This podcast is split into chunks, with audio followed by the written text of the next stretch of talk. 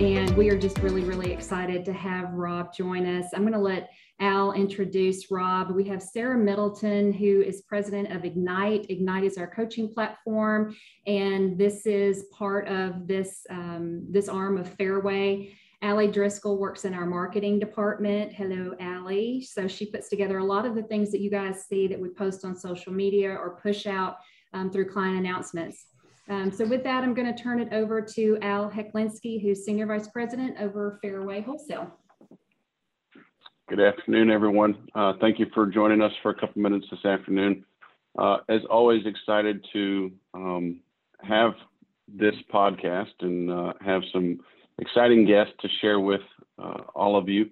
Um, today, I don't believe that uh, Mr. Chrisman needs much of an introduction as most everyone in the industry has seen, has read uh, a time or two over the last 12 years, Rob. um, oh, long time, Al. Long, long time. Long time, long time running. But uh, you know, we're we're really excited to to have Rob join us today, and and while we read his his uh, daily commentary, you know, just to take a couple minutes and and uh, talk about the industry, some of the stuff that's going on. Um, you know, a little bit different angles of, of what's happening right now. Um, there is a lot at play uh, within the industry and, and things that are influencing our business. Um, but you know, Rob, as, as we get started with, with today's podcast, um, how did you end up writing commentary on a daily basis and, and you know, growing to you know such a, a, a, a reader base that you are today? So, Al, first of all, and, and Holly and Sarah, thank you very much for having me. Um, word, words are important, Al. And when you say end up, maybe the better term is go into, right? How people say, oh, I, I wound up in mortgage banking or I ended up in mortgage banking. But uh, maybe maybe it's better to say I, I went into mortgage banking or I went into commentary writing, but I actually wound up writing a commentary uh, because I found it valuable to receive impartial information source sources out there that weren't slanted toward a particular investor or a particular vendor. The, the, the, unbiased news out there is, is relatively scarce. And so I always thought that people, if they were given the facts and the information, could make up their own minds and determine what course of action they wanted to take rather than me telling them exactly what to do. So I, I put it out uh, just to inform people. And um, the, you're right, the, um, the readership has grown, thankfully, and it's not through some kind of advertising scheme on my part or any kind of business plan that I had mapped out many, many years ago. It's just because I like doing what I do and I like informing people. And I think the industry is always changing, and I uh, I enjoy it when people come up to me at a conference and say, you know, uh, we were looking for an LOS or we were looking for a, a vendor for this, and I read your commentary, and uh, you know we've been using them ever since. Or somebody comes up to me who uh, says they got their job through my commentary, and they uh, they appreciate me putting in the job ads. I know competitors don't like me putting in job ads, but uh, I figure if you're out of work, any any source of information like that is good. So, yeah, I, I did it because I started doing it, and I continue to do the commentary every day or six days a week because I enjoy doing it, and I and I get some nice comments back from doing it. Hey, Rob. So over the years, go ahead. Oh, real quick, real quick. The the the roles that you've held in in pre commentary you know, capital markets and, and a lot of different things within the industry. Sounds like today you've, you've enjoyed arriving at this role of trusted advisor, right? I mean, is that, is that my takeaway? Is that a fair takeaway, fair assessment of the role that you play right now?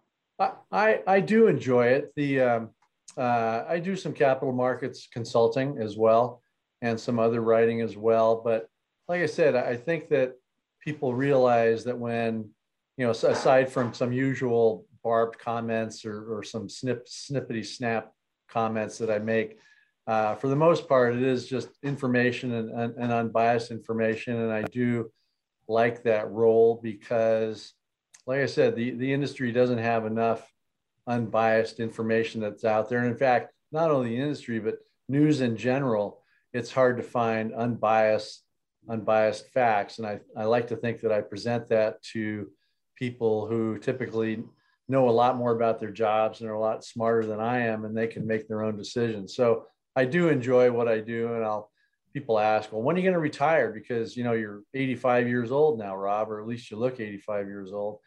And uh, I tell them I'll, I'll, stop doing it when I when I stop enjoying doing it. It's probably similar to a lot of people who uh, have you know jobs out there helping helping borrowers or helping clients if they're vendors when they stop enjoying doing it they'll stop doing it all right, so I'm going to jump in with our first question. With if, if somebody does not already get your blog daily, what are some of the changes that FHFA is are what they're making Fannie and Freddie do or change or, or have already made? What should brokers know about that? Well, the uh, you know for for years we we've had the Fannie Mae and Freddie Mac, the, G, the government sponsored enterprises, the agencies, whatever you want to call them, under government conservatorship.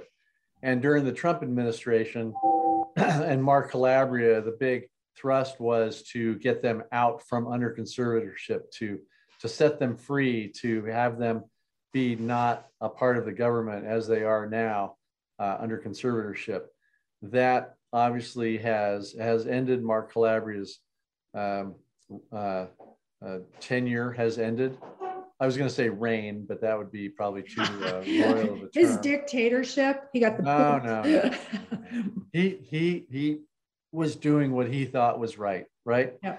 Um, nobody nobody goes to work wanting to do a bad job, and he he had his opinions, and he certainly had a pulpit to put out his opinions and to make changes at Fannie Mae and Freddie Mac that were indeed made. Now we have a new administration, uh, one would argue, which was much more user friendly for the industry and for the borrowers that are out there. And the changes, Holly, getting back to your question, the changes that brokers need to be aware of. The, the, the GSE reform that we've been talking about happens almost on a daily basis. And so it's almost like watching a tree grow, you know, you, you know, go through the seasons and so forth. You, you see things that you didn't see a week ago or a month ago that you don't see happening on a day-to-day basis. So with the agencies, they've been evolving and changing gradually throughout time. And I think brokers need to keep an eye on that because those gradual changes do eventually mean changes for their borrowers. And so it isn't a uh, a hard, you know, big, wide, sweeping change like we're going to get these these agencies out of conservatorship and on their own. It's not that kind of change that brokers should be aware of. It is more the gradual, okay, let's take a look at the adverse market fee. Let's take a look at second homes. Let's take a look at non-owner occupied. Let's take a look at Fannie Mae and Freddie Mac's footprint expanding or contracting gr- gradually. And mainly what we're seeing now is an emphasis on affordable housing and first-time home buyers because unfortunately for a segment of the industry that caters to, say, second home buyers or rental home buyers, the agency's main emphasis going forward, I don't think is going to be on helping those borrowers so much. They're not a protected class within this administration. The administration wants to see more uh, home ownership among minorities and among disadvantaged groups. And so those typically don't include second homeowners and investment property owners. So I would say there is a segment of the industry that's looking for for for increases or improved approved lending environment for second homes and non-owner. Um, I don't think they're going to see it necessarily, but what I, I do see happening are incremental changes with regard to affordable housing and some maybe expanding the credit box a little bit. Um, uh, maybe some tweaks to DU and LP going forward, which will help more borrowers on a, on a bigger scale get into home ownership.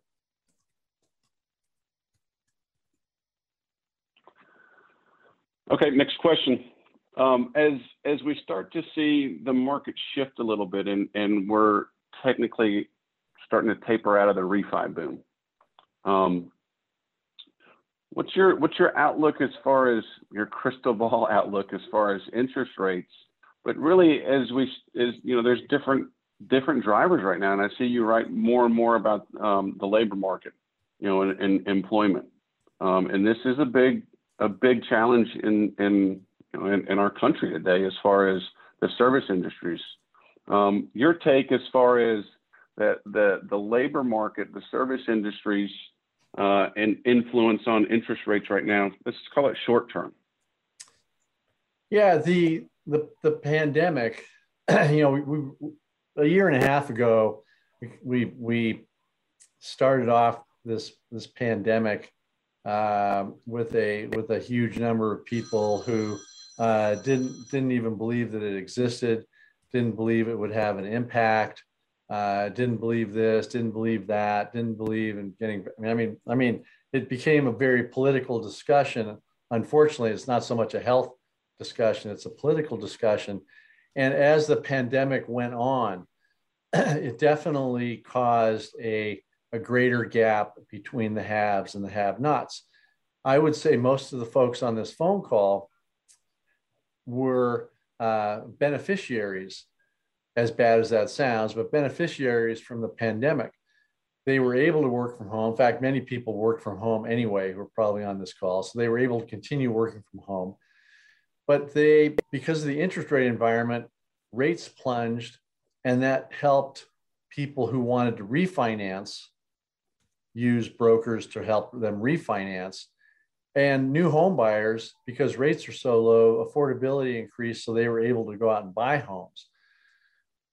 The service sector that you mentioned, the you know the the the uh, the hotel maid or the short order cook, uh, cook at a vacation resort, those typically are not homeowners uh, they're they are wannabe homeowners, but they are typically not homeowners. So the interest rate environment and the lending environment as 2020 went on and into 2021 didn't necessarily help those people.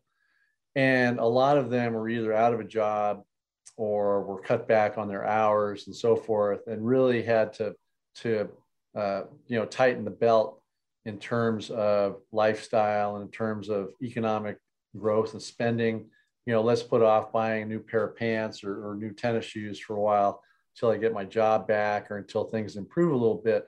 So, on the other hand, the wealthier part of, of our society, uh, you know, benefited, as I said, from, from lower rates. They were able to refinance or, or buy a house out in the suburbs or buy a second home because the cost of credit was there the programs were there offered by Fairway, for example. And so they were able to improve things. The service sector, not so much now.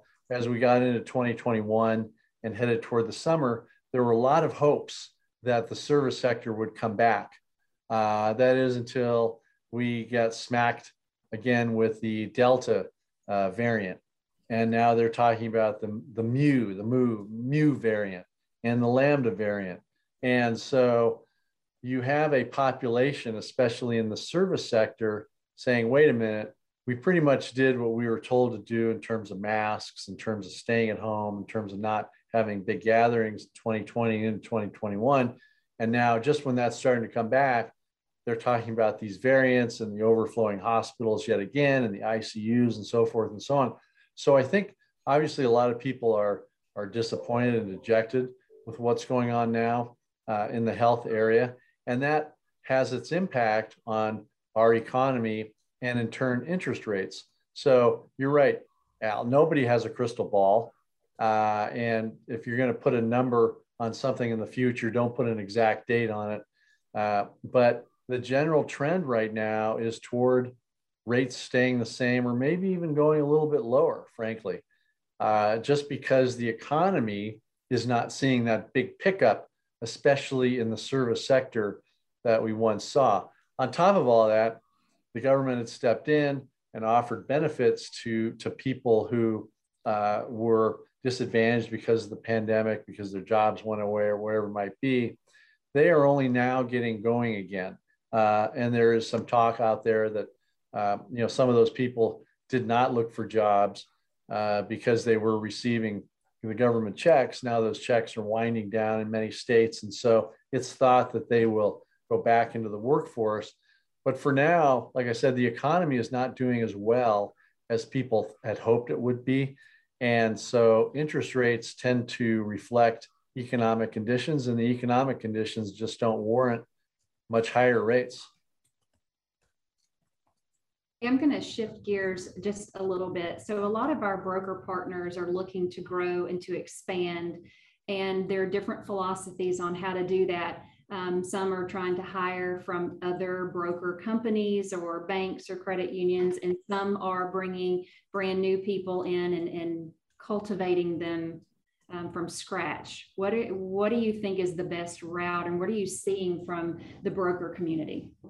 Well, I am going to make Sarah earn her keep and have her and have her her input on uh, what is she seeing out there uh, with brokers in terms of hiring people fresh out of high school or junior college or college or trying to recruit from other brokers or from larger institutions so sarah what are you seeing yeah, well, we we are seeing a ton of new people, brand new. It's really interesting because my uh, son is at U of A. He plays tennis. I got to get that plug in for him. Just made the All American team. Okay, anyway, he called me today and he said, uh, "Hey, I'm going to take uh, this loan origination class at a University of Arizona because he wants to get into our business." Uh, and that's just one of hundreds and hundreds of examples. Here's what I would say to the broker community, uh, to, to, to all of you. I think there's just a um, sea of talent out there, but you have to be extremely, uh, you know, just conscientious about that you're hiring those folks who we, we call hungry, humble, and smart, right? They have to have that humility about them. They have to be hungry and want to go after it. And they have to have obviously you know uh, the the smarts around it. But you also have to be willing to put the time in. And i would just encourage all of you that again we you know we do these calls uh, once a month and we want to continue to provide more value from our wholesale group and our, our coaching side because we do a lot internally for our brand new people and we know how important it is to educate and to train but you you have to be conscientious about the time it's going to take to get those people up to speed but i don't know about the rest of you i think i think our career i, I i'm sure holly al and rob you agree with me i mean this is my 35th year in the business it's been the greatest journey greatest path greatest career you know no no limitation to what you want to do in this industry there's nothing uh, that caps you. And that's what I love about it.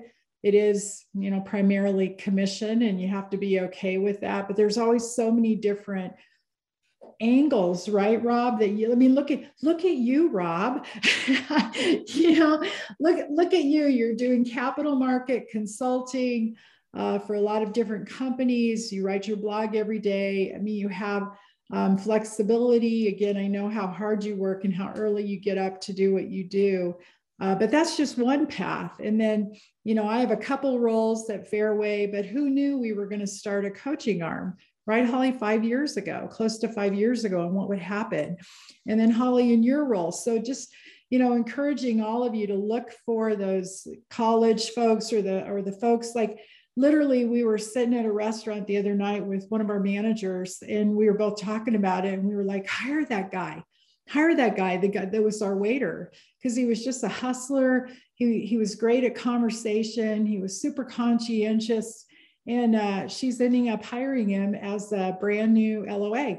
So uh, would highly encourage you to, to look for green new talent that's hungry, humble, and smart. Well, there you go. That that's that sums it up. I was going to say, Al. I mean, you were you were in the baseball industry, uh, and obviously teams uh, had their farm system where they were grooming talent, you know, from high school or college or, or after college. But also teams are, are always looking for existing talent that they can they can trade for or obtain from other teams. And the the mortgage banking world is kind of the same thing. It's it's it's nice as as Sarah mentioned to have this farm system of gee, I went into Nordstrom's and the shoe salesman was particularly wonderful. And so I said, Oh, have you ever thought about blah, blah, blah? And suddenly, you know, you have a new LOA. Or, uh, you know, you're at lunch with a friendly competitor. And let's face it, you know, in, in many markets around the around the nation, people people know each other you've known Sarah, you probably have known known your competitors for dozens of years. Yeah. And uh, you know, it's like it's like old home week whenever you see them. And you know, just the just the slightest, you know, you know, Frank, you know, how's it going? Oh, it's going okay. You know, just that like tone of voice. It's like, ooh, maybe Frank, maybe Frank would be open to having a follow-up lunch.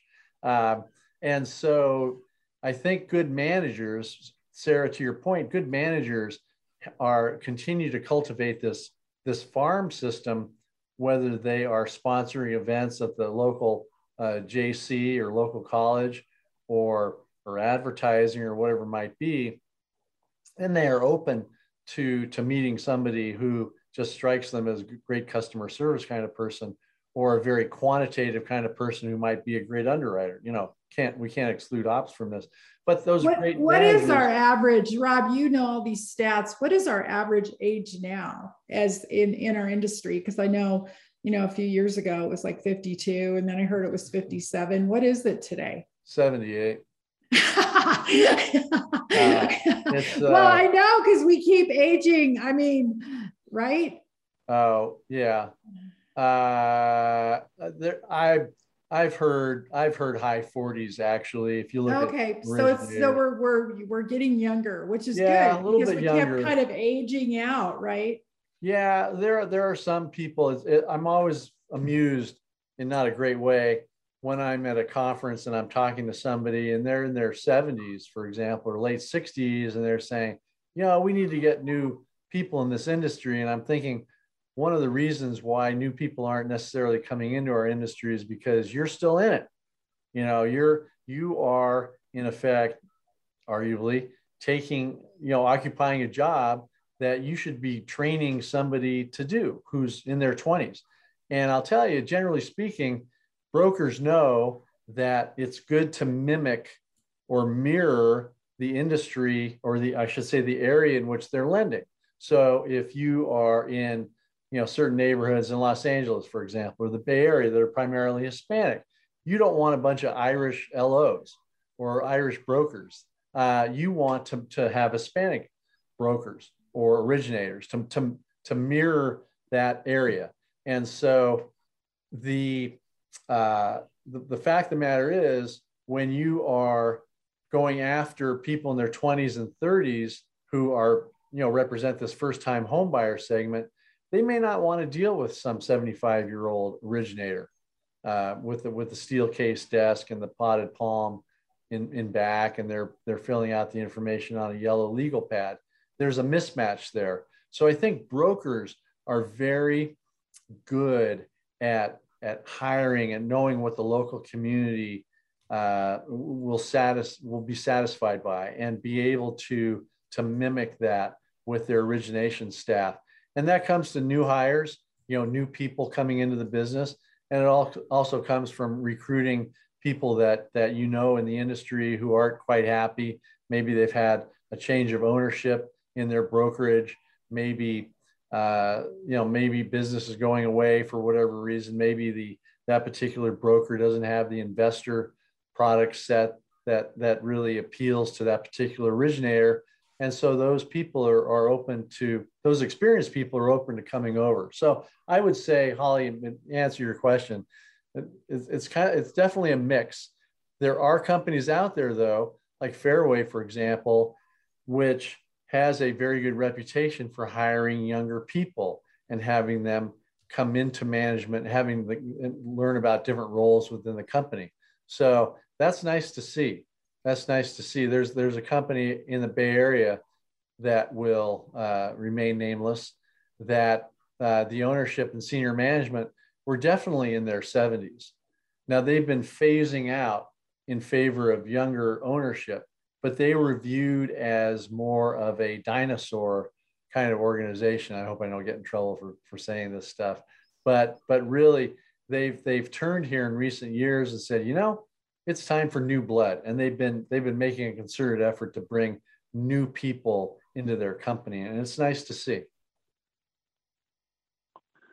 So staying on the topic of of new, um, you know, the brokers, as you just mentioned, the brokers have, have done a tremendous job over the years of really entrenching themselves in, into the communities and serving the communities. Um, what we see right now is new entrants into the industry. You know, new new entrants of of lenders, uh, a lot of AI uh, and and technology really coming in, you know, to to compete with our brokers. Uh, talk to us a little bit about what you see the, the, the that that pattern or or the success of of those different models uh, that are coming into our mortgage industry with you know leveraging more technology and AI as opposed to what the brokers historically do is you know get get based based in communities and build relationships. So that that's a good question because you know you can't almost everything's technology based now right whether it's a uh, you know opening your garage door or or getting a loan application or underwriting and so forth and so on the the successful originators i've seen that are out there and the successful brokers i've seen that are out there don't aren't the kind of people to automatically embrace every new bright shiny toy that comes their way they realize how much of a people business this is. And that was demonstrated in during 2020 because here you had people who were pretty much isolated and they needed to they needed financing for their home. So they would contact a local broker and maybe they had a face-to-face six feet away meeting. Maybe it was done by telephone, maybe it was done by text, whatever. But the successful brokers out there reminded us that it is a people business. And it's important for originators to understand and, and, and, the technology that's out there and be able to evaluate it. But it's also important for them to, to, to, to remind their coworkers that you have you are dealing with, especially in the case of first-time homebuyers, but you're dealing with people who are unfamiliar with this process this might be the only loan they ever get. And they don't want to go on the internet and type in, you know, why is my appraisal taking so long? You know, what is an escrow holdback account? What is a 1003? They would prefer a lifeline to an actual human in the form of a broker, mortgage broker, to be able to ask them those questions. So the successful originators that I saw from 2020 and, and into this year were were people who were able to evaluate technology, but they, it was still a people business to them. They, they care about their borrowers. They, you know, they would get a phone call from the borrower, from a potential borrower. Hey, you know, hey Al, um, I hear uh, Fairway has great rates. What are your What are your rates today? And you would, you know, Al would say, well, um, we do have some really great rates, but but who did you hear that from? and you know tell me a little bit about yourself and oh is it just you do you have a family what area are you looking in and uh, uh, you know we offer you know 30 year 15 year we offer a myriad of project products so let's figure out what best fits you before we start talking about rate because we do have some great rates but until i figure out more about your situation and then figure out a good program I'm not going to, you know, throw, giving you a rate isn't going to give you any information. Let's let's take a look at your credit. And so originators are able to have that conversation rather than somebody who's 28 years old and they saved up, you know, $50,000 for a down payment and they don't know how much of a house that's going to get them. And so they go on the internet and then, you know, they get lost in, in internet land. It's so important to have a good broker to be able to guide, help guide that person What can they do with that $50,000? What about down payment assistance programs? What about, you know, uh, doctor and teachers programs? You know, where are we looking? How can we structure this deal? There's a lot of wisdom that brokers have that isn't, you never hear about the internet being wise. You hear about the internet being fast, but it might not give potential clients of people on this phone call the right information, the right answer. And that's where people come in. They can use technology as a tool, but it's not an end all solution. And on top of that, and since I'm, I'm ranting on here a little bit, uh, the there are companies out there, and typically they're more in the vendor space, but uh, also in the lender space. And you could have a lot of computer science majors come out of, you know, University of Arizona, for example, or or Caltech or whatever, and they say we're gonna we're gonna rewrite the mortgage industry. You know, we're gonna change it. We've got this great WizBank program. We're gonna do that. We're gonna make getting a mortgage really sweet. It'll be it'll take an hour, less than an hour to uh, to get a mortgage. You know, push button, get mortgage. Uh, well, people in the industry know that you just don't push a button and get a mortgage, and people in the industry also know that it's easier to have a background in mortgage and look at new technology rather than have a background in pure technology thinking they're going to redo the entire mortgage banking process and the retire the entire industry, they run up against, you know, uh, gee, the movers movers movers aren't going to be there in, in, for another month. What are we going to do about that? A rate lock. You know, what are interest rates doing? They run into the hurdles that brokers just are part of their normal day. So when you have somebody who's got a computer science background, they don't understand our industry. So it's it's nice. And, and what that, what people, what companies like that tend to do though, is give existing companies like Fairway an idea of what's new out there and where the industry might be heading, and to be able to bring, say, Fairway's resources to bear on problems, solutions, techno- technology solutions, and so forth. So there's a lot going on out there. I think it's important for brokers to, to keep in mind uh, what's going on out there and what's going to help their clients. And some of it will and some of it won't. So, uh, but it's good to be educated about it. Well, I just have to jump in on that. I totally agree with you that the brokers that we work with, they are entrenched in their communities. People know them and they trust them. And we feel like that's similar to what we try to offer our partners. Um, we work closely with our broker partners to find solutions, to pick up the phone, to help them. One of our taglines is relationships matter. And I, I, think that's true from a wholesale lender to a partner experience. And I think it's true from a broker to a borrower experience. It matters. And so while there are new entrants, Al, into the into the lending world, and some of them are more um, online based only, more technology driven, it matters still um, to a large segment of the population who you decide to partner with. So, totally agree with that. Um, Al, do you have another question? If not, well, I, I've got one more. Rob is is you know as as we were almost uh, to the fourth quarter of 2021. Okay, we talked a little bit about interest rates and and you know the the, the sense that they may remain low. Um, what's what is your advice to brokers that what, what do we need to be on the lookout for? What's what's you know what's the next wave of opportunity or or you know we talked a little bit about um, you know the, the, this administration's low to moderate income focus. What's your advice to the broker community right now, headed into the fourth quarter, and really you know finishing another strong year, but really preparing for 2022? the I would I would say that that's another good question.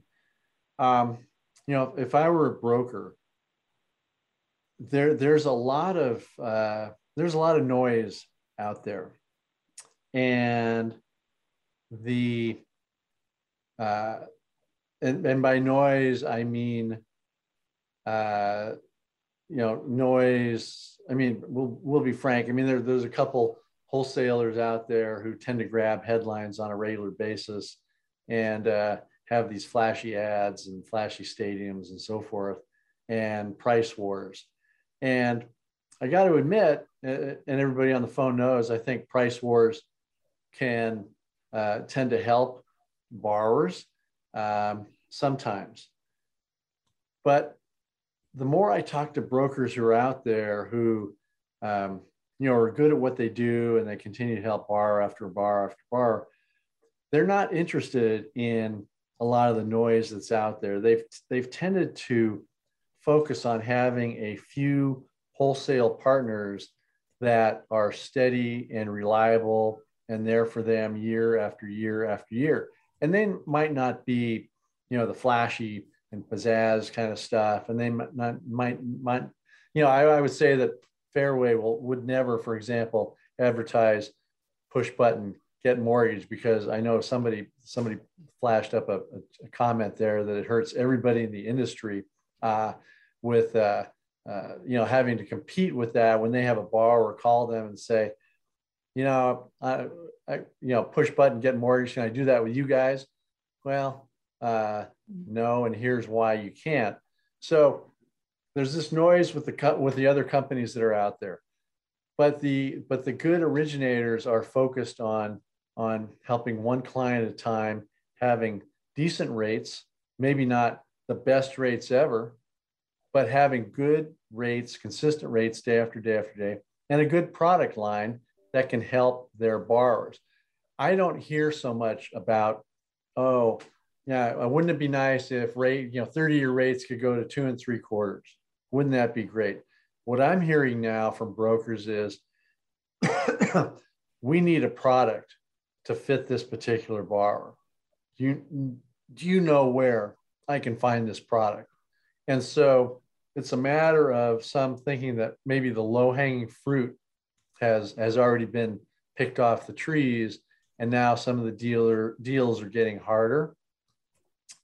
There are some rate and term, obviously opportunities, a lot of them that are still out there. But in terms of cash out and in terms of some of the quote hairier deals, um, that are, are seem to be increasing. It's a matter of brokers having reliable counterparties, somebody that they can rely on. And I'm not only I'm not saying that's only Fairway. You know, uh, it's it's usually a very though close group of of wholesale investors that the brokers can turn to because they have relationships with with that.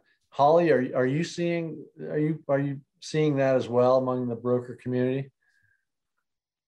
Yeah, absolutely. Um, I wanted to, one thing before we go any further, there are some questions that are coming in by email. Um, if you have a question, put it in the chat so that we can get them all addressed. Um, and like you said, one one person chimed in and said, "Hit button, get mortgage undermines everything that our industry does. It is not for the weak or or the faint-hearted." And so uh, it comes back to the experience level and the personal touch and the relationships that that our partners um, offer. So I could not agree more with one comment. Thank you very much for that. Um, we are at 241. Sarah, do you have any questions? Oh, I always have questions for Rob. Always. So wait a minute, wait a minute, wait a minute, wait a minute. Holly, what what are you seeing out there? You kind of dismissed my question, throwing it back at you and went down the, the, uh, the nice nice deflection there, Holly. so are you seeing are, are you seeing uh, uh, brokers who are all over the place, or do you think that the good brokers who are out there tend to tend to have a, a small group of investors that they use? I see brokers that want to be all over the place and that try to have relationships with a lot of different wholesalers and try to offer everything to everybody. And and uh, not that it can't be done but I will tell you the successful brokers that we partner with, if you have a limited number of wholesale lenders that you work with and you get to know their processes and you get to know them and you can ask for help, you're, you're going to have a, a you're going to have an easier time getting that loan from application to clear to close. If you focus in one area, one product area, one service area, and not necessarily just one, but if you limit to what you focus on, you get the reputation in your community that they're the go-to for this whatever this is. Maybe it's government financing maybe it's condo maybe it's second home whatever it is so you know we we have seen that the the people that have partnered with us and have been very very loyal for what now five six seven years or longer with fairway wholesale um, it's because they have a, a limited number of of outlets available um, at their choosing. And a lot of times those choices are limited. Um, sometimes those choices are limited by factors outside of their control. And that's not why you're a broker. You're a broker to have choice, and you should choose to do business with people that you trust and that and, and with people that take good care of you and your customers, your borrowers. Um, so that's that's my plug for Fairway because I think that's what we do really, really well. You know, the uh, uh, I will uh, like liken this industry to some extent to a to a bike race. And I think people's experience, most of their experience with bike racing is watching the Tour de France or, or clips of the Tour de France. And they know if they watch it for any extended period of time, there's a there's the peloton, which is this huge group of riders, and they're they're all riding along. And every once in a while, riders will break from the peloton and two or three or four riders will will dash ahead and inevitably the peloton either catches up with them or they get tired and then they get pushed back brought back into the peloton and the, the ultimate winner of a multi-stage race like the tour de france isn't necessarily a rider or a team that comes in first for all you know 10 or 20 races. It, you could come in second or third consistently on 20 or 30 races and win the Tour de France because whoever came in first the first day, maybe they came in 10th the following following day. And maybe whoever came in second the, the first day came in, you know, fifth the next day and so forth. So it's a matter of being consistent over the long run. And I think uh, I think I think Fairway has that reputation out there.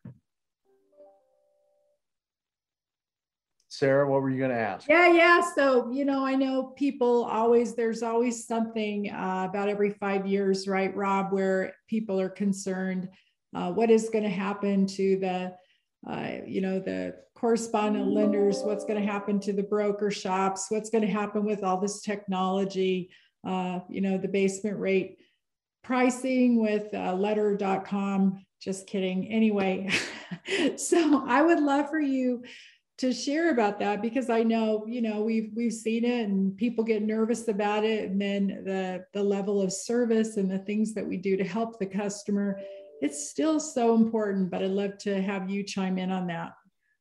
Yeah, you know, the um, I, I'm fond of saying that this this we have in this industry these 10 year business cycles, but with eight year memories. And I was, uh, I was at an event. I've been to several events lately, and and uh, it's it's really fun to see people again and, and get together. And um, the uh, at one event, uh, there was I had some time off, and I was trying to figure out which session I was going to attend. Because it's always good to to attend sessions and see what folks are doing out there. And so there was one titled uh, "We uh, the, the Future of Lending," the future of lending, and I thought, oh, that's something maybe I should know about. Maybe I should know about the future of lending. So I went, and it was a a wholesale account executive, and I, I, it was it was a it, it was all about this company's non QM product offering. That's what the session was about. And I was sitting there listening, and then there was it was kind of well attended. No, it wasn't packed, but it was kind of well attended. And but the brokers who were there were very interested in uh, asking questions.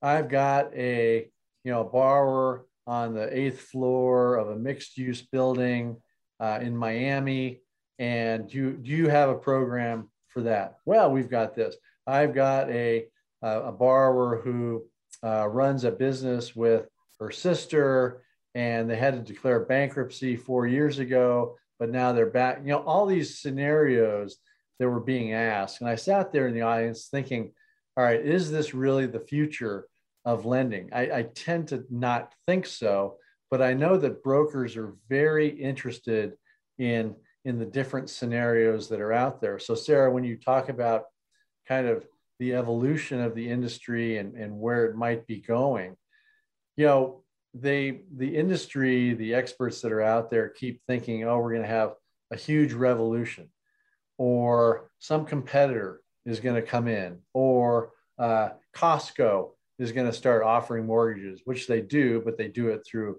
uh, a, a small lender, or Amazon is going to come into our industry and wipe everybody out. You know, we were hearing that, or back, you know, in 2008, boy, 2007 the investment banks, you know, Lehman Brothers, Salomon Brothers, Smith Barney, whoever, the investment banks are going to dominate residential lending. But what people have to keep in mind is that investment bankers, where they may be good at capital markets issues, they're no good at writing underwriting guidelines and originating loans. What people have to keep in mind is that Amazon has made its name in speed and efficiency and you know, you order something and if it's not there by dinner time, you're upset. Well, the mortgage process, as everybody on this call will tell you, the mortgage process is anything but that quick. And people on this call understand it. And they're also good at explaining it to their clients. So we, we go through these evolutions. We go through this evolution. We hear about these companies who may come into the market, may not come into the market. Who knows what might happen. But once again, to Holly's point, consistency is very, very important. And for brokers to be able to understand kind of what's going on in the industry, we could we could be having this discussion, Sarah, a year from now, two years from now, five years from now. And I think for the most part, it'll be very similar to the process that we're using now, with maybe some of the friction reduced if you look at it over decades, over centuries, if you go back 250 years, for example, and you look at businesses then or institutions then versus now, I read somewhere recently that the only thing that if you brought back somebody from the 1700s to, to brought them into today, they would recognize church and they would recognize school. Those, those institutions haven't changed much lending has changed. And I think that I think that in order for brokers to be successful, they have to be aware of kind of these slow changes, but be able to capitalize on, on where their borrowers are now, where their communities are now, be able to use those programs effectively to help one borrower at a time, get that referral base going and, and continue it and just be the, the subject matter expert that their borrowers and their clients require. I think I think that'll be a success long after you and I have have stopped being in the business. Yeah. Last comment, real quick on that too. We use this tagline. Uh, there's riches and niches, and I would encourage all of our broker partners that you know make sure that you're adapting to some niche products that we offer at Fairway because that also will uh, expand your business and extend extend you as an originator. So uh, that's it for me, Holly. I, I just want I got to read this one comment that came over from somebody listening. No one can duplicate or mimic the personal touch and understanding and customer service we provide who are in the trench, who are in the trenches um, no matter what industry. LOs have and always will be here to stay. And I cannot agree more. Yep. I agree. Uh, we got one question, um, Rob. Appraisals and AMC, it seems to be one of the biggest pain points for our brokers. What are you seeing? That. everywhere. Um, next it's, question. It's okay. it's it, it's a huge huge issue that's out there. Um, the I mean, the, there's almost nothing right with the system. And boy, I'll, I hope I don't get in trouble by listeners for saying that. But the, I mean, if you look at what from soup to nuts, let's say Sarah, uh, your son wants to give up a uh, career in tennis. Yeah, yeah, I want him to be an appraiser and then, you know, come back on the order and go, that'll be 2000 and I'll rush it for you. there you go. I mean, the, but, but the odds are that somebody coming out of a two year or four year institution, the last thing they want to do is be, become an appraiser because you have to serve an apprenticeship with an appraiser who knows that you are going to compete with them in their market when you get your own license. So right. it's, it's, trouble. It's trouble finding an appraiser to train you. You have this, you know, fifteen dollar an hour apprenticeship, and I'll tell you, when you graduate from a four year school, the last thing you want to do is make fifteen bucks or twenty bucks or whatever. And appra- being an appraiser is not glamorous. Um, there's not a lot. There's some technology, but not a lot. Some of it involves, you know, crawling under houses or or, or going into houses that you might not want to go into, uh, and so forth and so on. So it's an uphill battle just to become an appraiser. You have when you talk about the average age, I'd say the average age of an appraiser is older than the industry in general. The appraisers who are out there, if you're an existing appraiser, and I get a, uh, I can do, let's say I can do two appraisals a day, maybe three, but let's say two accurately and completely and I get an order from Sarah Mortgage, and she's willing to pay me four hundred dollars for a, uh, you know, for for an appraisal, or I get an order from Holly Mortgage, and she's willing to pay me eight hundred dollars. Not only that, but it's you know two miles away from my office, and it's a slam dunk subdivision deal. And Sarah, you're going to pay me four hundred dollars for this yurt two, two, you know, 20 miles out of town. Well, what, what am I going to take? And I can only do two of these a day. I'm going to take Holly's deal. So you're yeah. dealing with a very finite number of appraisers who are good. You're dealing with uh, supply and demand. You're dealing with AMCs in the middle of this. And this is across the nation. And the AMCs, I would say the theory is good to remove the influence that lenders would have on the appraisal process.